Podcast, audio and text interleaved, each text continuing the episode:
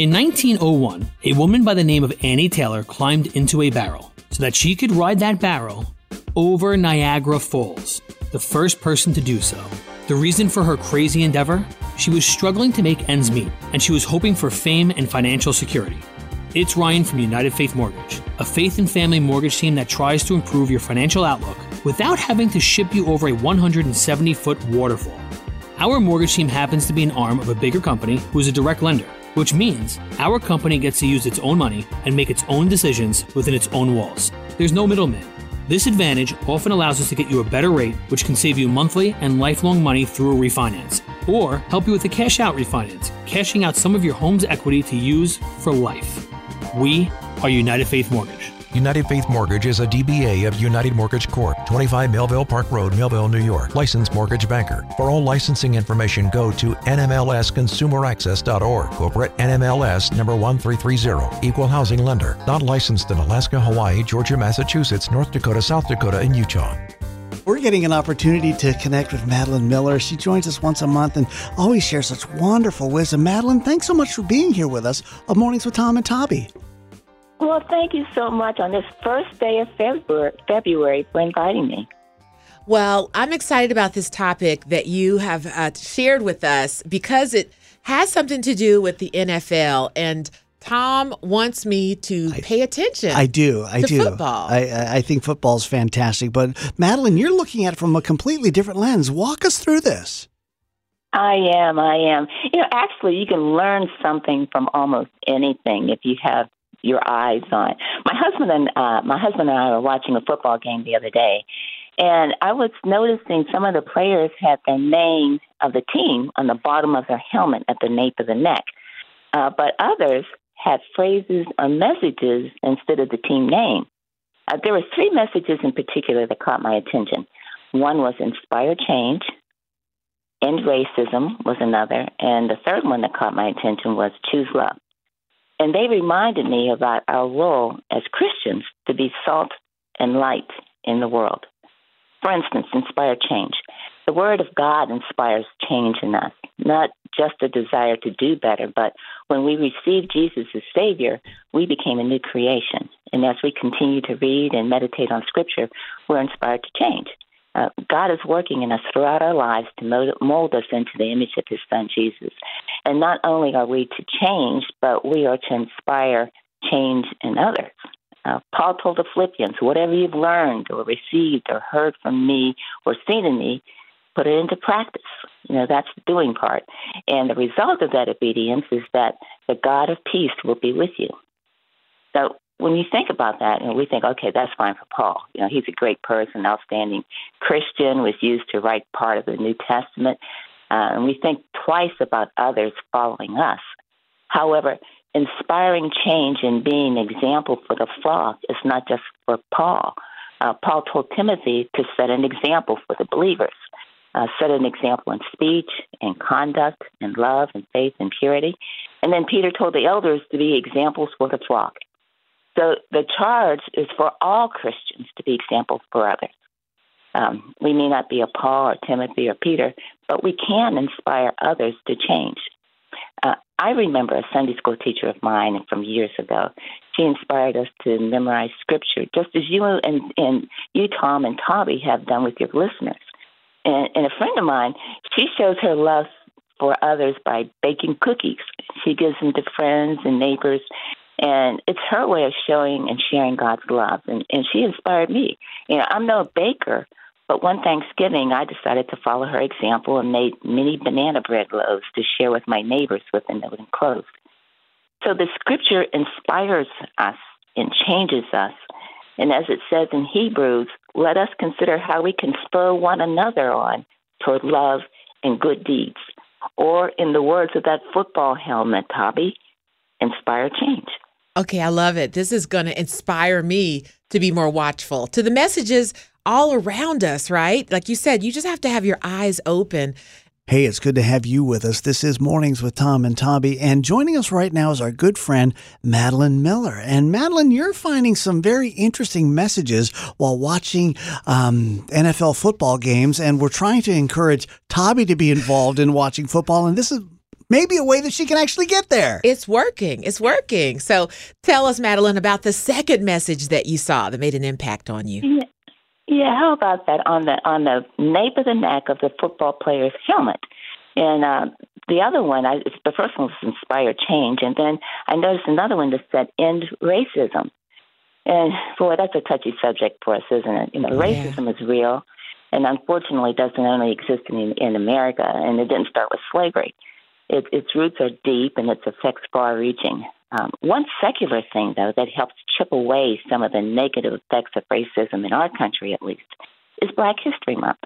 Uh, the absence of African-American cont- contributions to industry, science, medicine, and the like in our taught history made many think that African-Americans didn't make any significant contributions in those areas, and that reinforced the myth that we were an inferior race.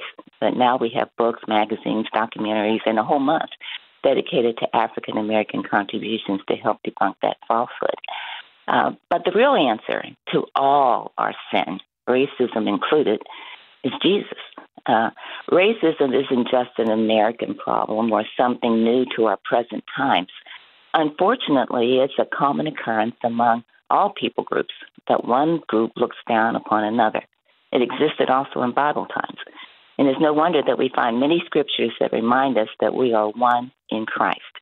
Uh, Christians have been adopted into the family of God, and now that should be our primary identification, not that we are Irish or Black or Italian or any other group, but that we are Christians.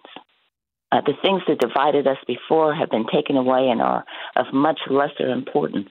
Uh, Paul, speaking to the Jews and Gentiles, emphasized that Christ is our peace, who has made the two groups one and has destroyed the barrier, the dividing wall of hostility between.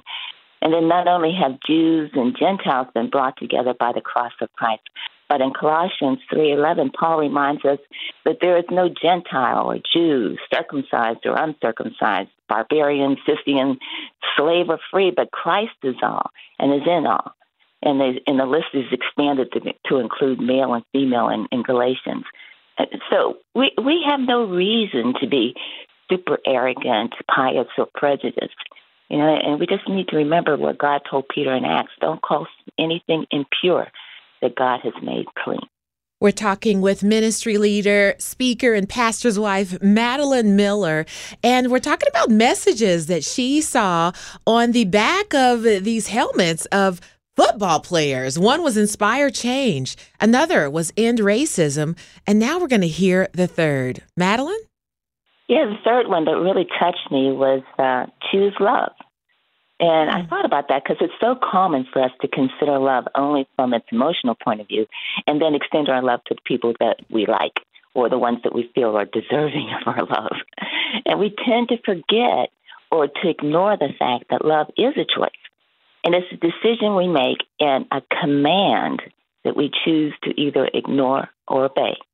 And we daily decide whether we're going to respond to people in love or not. I remember there was once a woman in my life that I considered a real thorn in my flesh. I remember vividly one day when she was walking toward me, and to tell the truth, I was less than happy about the coming encounter when God said to me, "You really need to change your attitude about her. She is my daughter, a princess for whom I died." Mm. Well, I can't say that I immediately fell in love with her, so to speak, but I never from that point on looked at her the same again. Mm. And I purposed in my interactions with her to choose love. And if I had a problem with that, I reminded myself what the Lord has said to me about, about her, that attitude-changing day. Um, you probably remember when asked what were the greatest commandments in the law, Jesus told the questioner, "You shall love the Lord your God with all your heart, with all your soul, with all your mind. This is the greatest and the foremost commandment, and the second is like it, you shall love your neighbor as yourself. And all the on these two commandments hang all the law and the prophets." If you notice, the key is love. Mm. We as Christians are to clothe ourselves in love to maintain the unity of the body. Also, love covers to covers the multitude of sins. Uh, it doesn't excuse sin, but when we look at another in love, we can overlook some of their little quirks and forgive more readily. and especially when we consider how God has forgiven us and covered us with his great love. God's love has been poured out into our hearts through the Holy Spirit who has been given to us, so we have no lack, and he empowers, enables us to do his will. And God's will is that we love one another. Well, Madeline, those are really interesting ways of taking a look at these messages that are on the back of N F L helmets, you know, inspiring change, end racism, choose love. And uh, I'm so glad you ended on choose love, because yeah. sometimes it is so hard to do exactly what you did, because there are people in our lives, these nemesis or nemesi in our lives, that for some reason we just take a look at them and they just make our skin kind of crawl, and, and we think so negatively of them. I'm so glad that, that the Lord really talked to you in that moment, you know, and made you kind of change the way you looked at that particular person. I mean, those of us that are still kind of struggling with some of these people, what what is some advice you'd give for somebody like me who's like dealing with that? I, I mean, I can picture this person right now, and I just, the Lord's love is not flowing through me as I think about this person. Oh, I think about, well, there's this, this, um, this verse is, is um, It's human human sandpaper, that's what I call it, as iron sharpens iron. Mm-hmm. Yeah. And so sometimes God uses this human sandpaper to sand off some of those rough edges that we have in our life. And then uh, I, I hate to tell you how often I've had to use that, but it is just it's just amazing when I think about God's great love, and then I think about, you know, something even irritating that a loved one has done, and I think, really? I mean, and then it, pop, it pops into my mind. Respond in love. Respond in love. You know, God loves them so much. He doesn't love you more. And how can I be so arrogant as to re, as to withhold my love from somebody uh, when God gives his freely to all?